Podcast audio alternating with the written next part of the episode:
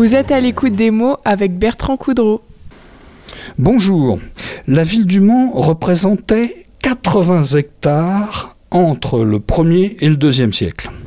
Aujourd'hui, elle s'étend sur près de 5300 hectares et ce n'est sans doute pas fini, évidemment. L'inventaire général du patrimoine culturel, entamé par la région des Pays de la Loire, a confié à Marie Ferret la mission d'établir celui de la ville du Mont. Le résultat se traduit par un ouvrage de 210 pages, publié euh, aux éditions 303, et il s'intitule Les Faubourgs du Mont. Une histoire de l'urbanisme qui offre un autre regard sur la ville du Mont. Marie Ferret, bonjour. Bonjour. Alors, je vous présente rapidement. Vous êtes chercheuse au service patrimoine de la région. Je ne me trompe pas. Vous avez d'autres fonctions autrement euh, Non, c'est la seule et c'est déjà bien. Euh, c'est un travail d'historien, ça, en fait, euh, aussi, puisque quand je lis votre livre. Oui, alors c'est un travail de chercheuse de l'inventaire ah avec une méthodologie très précise qui effectivement se rapproche du travail d'historien, mais qui n'est pas exclusivement un travail historique parce que nous... Il y a plusieurs facettes. Exactement. Et surtout, notre premier rapport au territoire qu'on étudie, c'est quand même l'architecture et la morphologie du territoire. Donc c'est là qu'on s'éloigne un petit peu des historiens. Ouais. Mais ça les euh, intéresse, les historiens. Ah bah évidemment. Et j'espère bien qu'ils seront intéressés par cet ouvrage. voilà. Hein. Alors, une, ville, euh, vous allez me dire si je me trompe, mais en lisant votre livre, c'est un petit peu comme ça que je l'ai vu. Puis en fait, c'est logique, c'est mathématique quelque part. Euh, une ville se divise en trois parties. On a la ville, on a les faubourgs, le sujet de votre livre, et puis je dirais la banlieue. Alors quand je dis la banlieue, c'est, c'est pas la ville puisque c'est la banlieue. Ce sont des villes de banlieue, mais qui n'est pas encore la ville. C'est ça que je veux dire, euh, et qui va le devenir en passant par la case faubourg. En fait, vous pointez là euh, la grande problématique de l'ouvrage, euh, qui est comment est-ce qu'on définit un territoire autour d'une ville-centre? Où s'arrête la ville-centre? Où commence le faubourg? Quand est-ce que ça devient banlieue Etc. Donc c'est effectivement ce qu'on a voulu mettre en avant dans cet ouvrage. Et ce n'est pas du tout une spécificité mancelle. En tout cas, c'est pas là qu'elle se situe, les spécificités mancelles. Cette évolution du territoire suburbain est commune à l'ensemble des villes, bah, disons au moins européens. Mais ce qui est sûr, c'est que, d'ailleurs, je vais, je vais vous confier quelque chose. Moi, à un moment dans l'étude, j'ai été un peu coincée. C'est-à-dire que euh, j'ai sillonné, donc c'était ma première étape de travail, hein, j'ai sillonné euh, l'ensemble des rues, euh, des boulevards, des avenues, des impasses, etc., des faubourgs manceaux. J'étudiais chaque maison, chaque bâtiment, et je me suis retrouvée avec une masse documentaire énorme, un nombre d'objets d'études absolument colossal, et je me suis dit, bon, qu'est-ce que je vais bien pouvoir faire de tout ça? Et me retrouvant un peu dans une impasse, hein, c'est le cas de le dire. Vous étiez un petit peu euh, noyé dans, dans, les documents. Exactement. Et je ne savais pas comment leur, les faire parler, en fait, ces documents-là. C'est pas évident, oui. C'est pas évident. Et ce que j'ai fait. Parce que ça part un peu dans tous les ben, sens. Ça part dans tous les sens. Il y a beaucoup trop de choses. Il y a beaucoup trop d'objets architecturaux. Comment trier tout Comment tout analyser? Par quel angle le prendre? Et en fait, euh, bah, je suis allée voir ailleurs je suis allée voir dans d'autres villes. Donc on, éprouve une méthodologie qui est une méthodologie euh, assez classique, qui est celle de la comparaison. Et en, en comparant ce qui pouvait se passer dans d'autres faubourgs de ville, eh bien, ça m'a permis de comprendre. D'avoir un fil, d'avoir une trame. Une trame, et ensuite il suffisait de placer les pièces au bon endroit du puzzle. Le début de votre livre, c'est toute la première partie, elle est consacrée justement à l'évolution de l'urbanisme et euh, au recul progressif donc des faubourgs. Euh, au début, eh bien, les, faubourgs, ils sont au pied des remparts. Mmh, c'est Saint-Benoît. Oui. C'est euh, les Tanières, ce qui n'existe plus aujourd'hui, mais c'était un quartier qu'on appelait les Tanières. Euh, et puis plus tard, ça va être Pontlieu, ça va être Saint-Georges-du-Plain, ça va être euh, Saint-Pavin, Sainte-Croix. Mais en fait, je pense que c'est le principe de l'inventaire que de être vraiment dans une réécriture du territoire et de son histoire. Donc on découvre toujours des choses. C'est ça qui va intéresser les Sartois, je pense. C'est systématique parce que de toute façon, notre méthodologie veut que l'on croise les sources de manière la plus exhaustive possible et un regard sur le terrain. Donc, de fait, on découvre des choses. Et notre but caché, c'est d'essayer de rentrer le plus possible dans les maisons, euh, dans les bâtiments, etc. Parce que souvent, ce qui se passe derrière la porte, en termes d'architecture, est tout aussi, voire parfois plus intéressant. Et en effet, on a fait des très belles découvertes, notamment de maisons très anciennes, placées dans les faubourgs, euh, qui étaient complètement oubliées parce que noyées dans l'agglomération. Et là, vous actuelle. avez mis des photos Exactement. qui effectivement sont frappantes. Enfin, Oui. il y a des photos incroyables de, de maisons euh, Mm. qu'on n'imagine même pas. Et Oui. Effectivement, on passe dans la rue, on a des façades. Exactement. Et là, là, il y a des trésors derrière. Il y a des trésors et puis il y, a des- il y a des détails qui parlent du passé aussi. Et ça, c'est très Oui, important. C'est ça, ce sont des signatures, ce sont des. De voir des- que, euh, en fait, on est sur un millefeuille aussi, hein, euh, euh, constructif, territorial. Certes, on a quand même des faubourgs qui sont en grande majorité à la période révolutionnaire des terres vierges, mais il y a quand même des bourgs existants. Autour de l'église de Saint-Pavin, il y a un petit bourg. Autour de l'église de, de Saint-Georges également, etc. Enfin, Il y a pourrait- toujours ça. Et il y a toujours ça. Et ça conditionne l'évolution urbaine de ces faubourgs aussi. Ouais. C'est, là, je crois qu'on on va convaincre les gens là, parce que c'est vraiment fascinant cette, cette vision nouvelle que vous offrez aux, aux habitants. Pas, vraiment pas le- seulement aux Manceaux, aux- à tous les Sartois. C'est le but hein, de cette étude. C'est alors c'est le but, euh, j'allais dire, de, toute euh, réflexion sur un territoire, quel qu'il soit, de, proposer un nouveau regard. Euh, mais là, ce que l'on a souhaité faire avec cet ouvrage, et puis avec bah, tout ce qui les autres éléments de valorisation hein, en lien avec l'étude. Il va y avoir une exposition au, au musée Jean-Claude Boulard Carré Plantagenet à partir du 21 octobre. On a mis en ligne cinq épisodes de podcast euh, d'une quinzaine de minutes euh, qu'on a réalisé donc euh, Avec 303, le, avec la région. le stu- le régi- la région et le studio Gong euh, qui a fait un travail formidable. Il y a un colloque avec l'université du Mans qui va se tenir les Ouais, euh, donc c'est 16 pas et fini. 17 On ne novembre. fait que commencer, là. On est loin d'avoir Enfin, terminé. vous avez déjà commencé il y a quelques années. Moi, ça fait six ans. six ans de travail. Voilà, exactement. Ouais, je connais. hein, J'ai déjà fait oui. ça aussi, euh, jusqu'à 7 ans de boulot pour Voilà, un bouquin. Pour ouais. un bouquin. Ouais. Mais au moins, euh, le- notre volonté, c'est vraiment que le regard change, en fait. Que le regard change sur ces territoires, parce qu'il y a quelque chose qui m'a frappé quand je suis arrivée au Mans et que pour le coup, moi, je ne connaissais pas. Euh, C'était le regard assez dépréciatif qui était porté sur ces zones. Et ça m'a ça m'a beaucoup questionné. Alors évidemment, c'est difficile quand Mais on a par une les Manceaux eux-mêmes. hein. Mais par les Manceaux eux-mêmes, je suis tout à les, fait d'accord les. Manceaux, les Sartois se sous-évaluent Oui, souvent complètement. dans, dans des tas de domaines. Mais il faut dire c'est compliqué aussi hein, quand on vit à l'ombre d'une si belle cathédrale et d'une si belle vieille ville. C'est pas évident ensuite de mettre en valeur le reste des faubourgs euh, qui effectivement n'ont peut-être pas cette saveur Difficile ancienne. d'égaler euh, ce qu'ont fait nos ancêtres. Exactement. Mais en fait, euh, à mon sens, euh, la beauté patrimoniale, elle se situe pas dans l'ancienneté. Et c'est pas une notion esthétique. Elle se situe dans l'histoire qu'elle véhicule. Et c'est là que c'est intéressant de regarder ces faubourgs autrement et de réfléchir à quelle histoire ils nous racontent.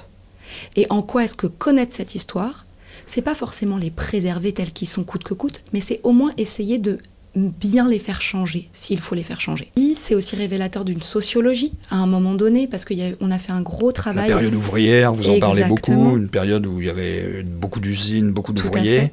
Et ça, ça a été polarisé dans certains quartiers. Et là aussi, Et ça définit un certain type d'architecture. Voilà. Et puis là Voilà. aussi, il y a eu des images un peu négatives sur cette ville en disant ah ouais c'est une ville ouvrière, alors qu'elle a énormément évolué depuis, mais euh. Mm. il y a des empreintes qui restent comme ça. Oui, Et un travail comme ça permet un petit peu de relisser, je sais pas comment le dire, euh, les choses, oui. de les, remettre- de les dans le euh, contexte. complètement. Et c'est pour ça aussi que c'était important pour nous de ne pas travailler que sur l'habitat ouvrier et sur les quartiers ouvriers, mais bien de prendre en compte, par exemple. Cela dit, il y a des belles choses. Ah hein. bah, il y a des très Vous avez belles fait choses. des belles découvertes Oui, quand même, hein, dans bien des sûr. maisons ouvrières. Évidemment, mais ça, c'est d'une richesse euh, énorme. Mais ça n'est pas le seul passé de la ville. Donc c'est pour ça qu'on est aussi allé à Sainte-Croix, euh, qui était quand même euh, la commune. euh, Emblématique. Voilà, après la Révolution, investi- où les bourgeois ont établi leur belle demeure, et jusqu'à la, jusqu'à la Première Guerre mondiale, voire après. Et donc on a voulu aussi montrer que au Mans, on a de la très belle architecture ouvrière, on a de l'architecture vernaculaire d'une qualité euh, qui peut être commune à plein d'autres villes, on a de la maison en série, bref, on a tout ça, mais on a aussi des très belles pièces d'architecture.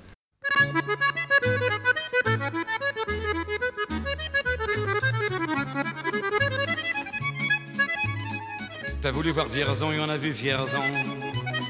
T'as voulu voir Vesoul et on a vu Vesoul. T'as voulu voir Honfleur et on a vu Honfleur, t'as voulu voir Hambourg et on a vu Hambourg, j'ai voulu voir Anvers, on a revu Hambourg, j'ai voulu voir ta sœur et on a vu ta mère, comme toujours. T'as plus aimé Vierzon, on a quitté Vierzon. T'as plus aimé Vesoul, on a quitté Vesoul. T'as plus aimé Honfleur, on a quitté Honfleur, t'as plus aimé Hambourg, on a quitté Hambourg, t'as voulu voir Anvers, on a vu que c'est Faubourg, t'as plus aimé ta mère, on a quitté ta sœur, comme toujours.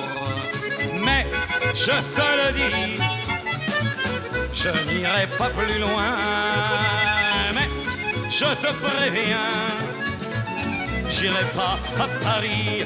D'ailleurs, j'ai horreur tous les flonflons, de la valse musette et de l'accordéon. T'as voulu voir Paris, on a vu Paris. Donc ça c'est la première partie qui est pas la plus longue en fait. Vous faites un historique de, de l'évolution de la ville euh, et des, faubourgs et, et de la banlieue qui se rapproche et qui devient faubourg à son tour. Et euh, ensuite vous rentrez plus dans les détails justement. On a déjà un petit peu abordé le sujet. Euh, vous parlez euh, des maisons en série. Oui. Euh, je résume. hein, euh, c'est des titres que je reprends. Les immeubles collectifs. Alors ça aussi toutes les villes l'ont connu. Euh, Évidemment et euh, ceux qui la font aussi. Vous avez fait euh, Oui, tout, un, chapitre, sur, les architectes. architectes. Oui. Ça, c'est intéressant parce qu'il y a eu quelques architectes assez exceptionnels euh, ici. Euh, et donc, c'était bien. Et là, il y a des photos qui sont absolument formidables, qui nous disent à quel point nous ne savons pas lever les yeux quand on se promène dans la rue. On, on ne sait pas regarder finalement. On peut vivre dans une rue pendant 30 ans sans avoir remarqué son architecture. Mais je pense qu'on on est, quand on vit quelque part, on regarde pas. Moi, chez moi, je regarde pas. Bah, vous êtes Et pourtant, que c'est mon métier, hein, c'est votre métier, voyez. hein. Donc, euh, c'est pas. Il faut que ce soit euh, regardé par quelqu'un d'autre, avec un regard plus, peut-être plus neuf. Et juste, je voudrais revenir sur le découpage du livre hein, que vous avez expliqué. Euh, c'est cette collection hein, portée euh, par 303 et la région, euh, Images euh, Patrimoine en région. C'est une collection qui est très spécifique aux études d'inventaire et qui se découpe toujours de la, de la même manière. C'est-à-dire qu'on a cette Chaque introduction- ouvrage est bâti de la même façon. Il y a la même On a- architecture, si Tout j'ose dire. Voilà. C'est le moment de le dire.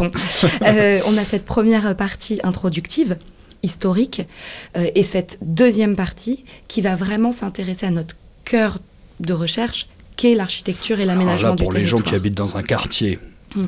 qui ils vont euh, se reconnaître, se Oui. revivre quelque chose et découvrir d'une autre façon leur quartier, qu'ils connaissaient peut-être pas autant qu'ils l'imaginaient. Peut-être pas, et puis peut-être pas sous cette, de cette manière en tout cas. Oui, puis il y a, comme vous disiez tout à l'heure, il y a des endroits euh, où personne ne va. Et il faut que les lecteurs le sachent qu'ils ils vont découvrir dans leur quartier des endroits où ils n'iront jamais. Euh, ou alors, faut sonner à la porte. C'est ça. Euh, mais ça fait partie de notre travail, hein, effectivement, de montrer, on en a parlé hein, tout à l'heure, de montrer avoir l'intérieur aussi hein, de l'architecture, notamment domestique. Euh, et je tiens quand même effectivement à souligner, vous l'avez très bien dit, l'énorme travail photographique qui a été fait. Et le duo chercheur-photographe, c'est essentiel pour nous parce que vous avez parlé d'écriture photographique, je pense qu'on est vraiment là-dedans. Ah oui. Euh, c'est d'un côté de la photographie documentaire, on pourrait même dire de témoignage, parce que euh, montre la mémoire d'un territoire à un moment donné, euh, mais en même temps avec une vraie réflexion patrimoniale portée sur les édifices. Et là, les photographes ont vraiment euh, fait un travail remarquable sur le Mans. Et alors, vous abordez les immeubles. Alors, les immeubles, c'est toujours tout de suite un peu moins passionnant dans, la tête. hein. Et puis, euh, et là, c'est la surprise. Enfin, moi, là encore, j'ai eu des surprises. Parce qu'il y a à boire et à manger hein, dans, les, immeubles, on le sait très bien, c'est certain. Mais on découvre aussi des architectures intéressantes. Et, et pour ne pas dire, mais passionnantes. Euh, j'ai relevé, par exemple, rue Chanzy en 1939, un immeuble qui est absolument très très original sur le plan architectural. La résidence du parc en 1957. Euh, la cité des Bigarreaux. Mais Oui. cet immeuble est incroyable. Enfin, Splendide, avec ce moucharabier béton en façade qui est... et puis vous montrez des maisons à gradins. Euh, à gradin jardin. Oui, Ça, c'est quelque chose qui commence à apparaître, qu'on voit aujourd'hui encore. hein. Ça se fait. complètement. hein. C'est un modèle qui est développé par Andro Epara, qui est un très grand cabinet d'architectes, et qui se fait encore aujourd'hui, tout à fait. Alors, qu'est-ce que vous pensez de, vous, de ça vous? Est-ce que c'est pas dommage euh, que la ville moche, finalement, cache la, belle ville? Je parle des immeubles, hein Oui. Je pense que c'est une, c'est une, c'est une, euh, une problématique très complexe qui est liée au patrimoine béton. C'est difficile d'apprécier le béton. Euh, D'abord parce qu'il a mauvaise presse. Euh, et puis en plus parce que les gens qui vivent dans certains immeubles qui sont développés hein, dans l'ouvrage euh, bah, témoignent des difficultés de vie liées à une certaine forme d'insalubrité, un béton qui n'est pas particulièrement de bonne qualité, etc. Donc c'est pas parce que nous on apporte un jugement entre guillemets patrimonial que c'est une réalité pour tous. Déjà ça c'est important de le dire. Après je pense qu'on y vient euh, justement à la, à la valorisation de ce type d'architecture. C'est long parce que c'est pas forcément ce vers quoi l'on va automatiquement. Euh, je vais vous prendre un exemple. Moi, j'ai donc étudié euh, notamment le quartier des Sablons. Et euh, donc, j'ai étudié l'ensemble des tours, la tour Cristal, très connue, hein, la plus haute, qui est verte et, et grise. Bref, les gens ne comprenaient pas ce que je faisais. Ils, ils- ils ne comprenaient pas pourquoi est-ce que je m'intéressais. Qu'est-ce qu'il y a d'intéressant chez nous? Voilà, d'un point de vue patrimonial à ça. Et c'est en fait en discutant énormément avec les gens que petit à petit, ils se sont complètement emparés de l'étude. Et c'est peut-être là où, au final, j'ai eu le plus de témoignages d'habitants. Parce que ça aussi, c'est une dimension importante, c'est de travailler avec l'humain. Alors pour les périodes très anciennes, c'est beaucoup plus compliqué, mais sur des périodes plus récentes, évidemment, c'est ce qu'on va aussi aller chercher. Oui, il y a des gens qui, ont, qui sont nés au Sablon, qui ont vécu toute leur vie au Sablon, qui y sont toujours. bien sûr, Donc ils ont toute une histoire à toute raconter, une histoire euh, qu'ils portent en eux, qu'ils portent. Et, que, et c'est eux aussi qui font vivre l'architecture, l'urbanisme et le quartier. Voilà. Et ça, c'est, et ça, c'est très important. Mais je pense que le regard sur ce type d'architecture est en train de changer tout de même. Euh, ça viendra petit à petit. Et c'est aussi grâce à de la recherche telle qu'on l'a produit euh, pendant six ans que le regard change. C'est-à-dire que je pense que le l'immeuble, par exemple, la résidence du parc que vous avez cité, euh, au Jardin des Plantes, créé par Vago, euh, les gens n'ont pas forcément conscience qu'en fait c'est une petite réplique de la cité radieuse du Corbusier. Mais en la mettant en avant, en en parlant, en l'expliquant, bah là le regard changera. C'est une certitude.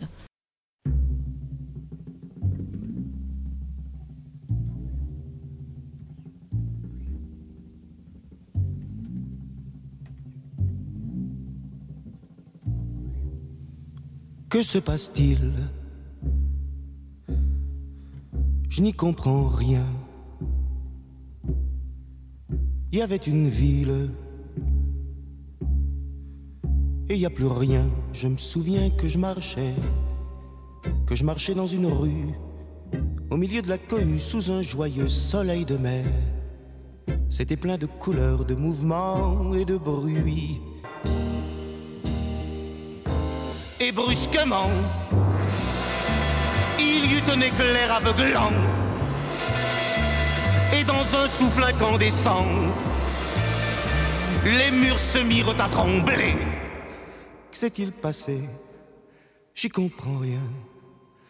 Il y avait une ville, et il n'y a plus rien, il n'y a plus rien qu'un désert. À l'écoute des mots sur Radio Alpa 107.3 FM Le Mans et radioalpa.com. Euh, oui, il y, y a une histoire maintenant Il y a une qu'on ne peut pas nier, qu'on ne peut pas effacer, on ne peut pas effacer. Et puis il y a une écriture architecturale. et il y a une écriture. Exactement. Les espaces verts, par Les- exemple, Les espaces verts. l'air de rien, Oui. au Sablon, on y a fait attention. Tout à fait. Et ça fait partie du, justement du mouvement moderne euh, dont euh, Pierre Vago, qui a dessiné les sablons, euh, se revendiquait, que de remettre l'espace vert au centre de la cité. Et donc, l'espace vert est quasiment partout au sablon. L'île au sport est quand même un espace absolument exceptionnel. Puis grand, hein. Créé de toutes Puis pièces. assez tout vaste, même, hein. hein. Oui. Oui, Île artificielle C'est une île artificielle. pièces. Voilà, et qui a été créée pour la ZUP des Sablons. Donc, des, c'est des petits éléments comme ça qui nous rappellent que, certes, il y a des problématiques qui sont propres à ces quartiers, mais Oui, qu'il y a une pensée derrière qui est sur une le plan sociétal, on peut en discuter on aussi. peut en oui. discuter aussi, mais en tout cas que d'un point de vue architectural et d'aménagement du territoire, il y a une vraie réflexion qui est portée par les aménageurs à ce moment-là. Et donc je vous rejoins complètement, c'est le témoin d'une histoire, et notamment d'une histoire des Trente Glorieuses. Et puis, euh, vous avez un chapitre quand même consacré aux belles demeures. Les belles euh, demeures ont une place de choix. Et on découvre, euh, pour le coup, comment euh, la campagne s'est retrouvée dans la ville, finalement, à travers euh, des, des- des bâtiments qui ne devraient pas être là, qui devraient être à la campagne. On a des châteaux. Oui. Euh, on ne on, on peut pas imaginer des châteaux en ville. Et pourtant, Vous, là aussi, vous montrez qu'il y a des, des choses comme ça qui se sont finalement retrouvées intégrées à la ville. Bien sûr. On a, on a donc l'exemple de l'avenue Bollé, et puis euh, on a les villas des familles industrielles. Et alors là, euh, ce qui est frappant, par exemple, je pense à Bollé, ils ont une maison de campagne, euh, donc c'est la campagne. Et aujourd'hui, ça fait partie euh, de, De la, la ville, et c'est là, au bord de la ligne droite des Hunaudières du circuit automobile, qui est aujourd'hui un hôtel. Et Je pense que ça, ça rejoint bien ce qu'on disait euh, au, tout début, c'est-à-dire qu'on a, on a cette villégiature de bord de ville, c'est comme ça qu'on l'appelle, euh, qui est très caractéristique hein, du 19e siècle, c'est-à-dire une maison en ville et puis une maison dans la proche campagne, Puis là, c'est plus la campagne. mais qui n'est plus devenue plus la campagne parce que la ville a progressivement grignoté le rural et que en fait c'est la problématique de l'ouvrage. Où est-ce que la ville va s'arrêter? Voilà. Bon, alors donc maintenant, euh, on n'a pas le temps d'aborder tous les sujets, et puis parce qu'il faut quand même donner envie aux lecteurs. Je pense qu'on a déjà un petit peu titillé pas mal de monde là. Euh, ma question, en fait, c'est, on va plutôt parler euh, maintenant que ça c'est fait. Comment vous voyez l'avenir d'une ville comme Le Mans ou Nantes, bah, après tout, peu importe. Comment vous voyez l'évolution de, de ces villes dans leur extension, les faubourgs Que- Quels seront les faubourgs de demain Vous me donnez que- une vous- responsabilité énorme là. Je vous demande d'être euh, un devin. Et c'est ça exactement. Où est ma boule de cristal? Je n'ai pas amené. Sortez-la. Euh, je je pense que c'est trop difficile de répondre à cette question de manière très claire et, euh, et unilatérale, mais par contre, Il n'y a euh, pas des schémas qui se dessinent, qu'on voit, qui sont toujours les mêmes? Je pense qu'aujourd'hui, on est dans une époque un peu ambivalente, justement. C'est-à-dire que d'un côté, euh, on voit que les villes continuent de s'étendre et que les principes de lotissement euh, ne se résorbent pas. Mais en même temps, on a quand même une prise de conscience globale qui nous fait nous dire Réchauffement que climatique, voilà, écologie. les, les terres qui respect des entourent terres. ces villes ne doivent pas être que dévolues à devenir villes. Donc, je ne, peux pas parler à la place des politiques territoriales, c'est pas du tout mon métier. Euh, par contre, je pense que de travailler justement sur les villes et l'extension des villes et leur histoire, ça peut permettre de revaloriser certains quartiers, de euh, les réinvestir et euh, peut-être de du coup éviter que on en crée des nouveaux, mais plutôt qu'on investisse et qu'on s'intéresse à des quartiers déjà existants. Et qu'on les, que eux, on les, on les retravaille pour les améliorer, pour leur redonner un peu de respiration. pour, euh, Potentiellement, ça c'est. Il y a des gens dans ces qui font ça très bien, ouais. mais pourquoi pas? Oui, oui, pourquoi pas Bah écoutez, je vous remercie. Merci Euh, à vous. on n'a pas tout révélé ce qu'il y avait dedans, mais euh, je pense que les gens ont une petite idée et. Euh, et, Merci beaucoup. et puis, euh, ben, bienvenue euh, au salon, parce que cette émission est diffusée pendant le salon, donc euh, au salon Faites Lire. Donc, si les gens veulent aller vous voir, ils peuvent aller faire signer le, le- le bouquin. Voilà, merci. Merci, au revoir. Les Faubourgs du Mans a pour sous-titre La fabrique de la ville moderne. Le livre à peine achevé, euh, la ville a, distribué dans les boîtes aux lettres euh, un livret intitulé Métamorphose d'une ville. C'est étonnant comme, comme euh, hasard. En fait, c'est le bilan de demi-mandat de la mairie. On y trouve des titres comme Une ville durable et métamorphosée, Une ville redessinée ou Dessinons de nouveaux écoquartiers. Euh, C'est assez étonnant que ça apparaisse au moment, euh, quelques semaines avant ce livre-là. Autant d'expressions qui démontrent euh, qu'une ville est en perpétuel mouvement et que celle du Mans n'y échappe pas, évidemment. Il faudra donc une nouvelle édition de, de- de cet ouvrage euh, dans quelques années parce que ce genre de livre est lui-même en constante évolution. En attendant, celui-ci est vendu dans toutes les librairies au prix de 20 euros et comme je viens de le dire tout à l'heure, vous pouvez obtenir une dédicace en allant ce week-end au salon Faites Lire. Euh, sinon, on se retrouve bah, dans 15 jours pour euh, une nouvelle émission de À l'écoute des mots. Au revoir à tous.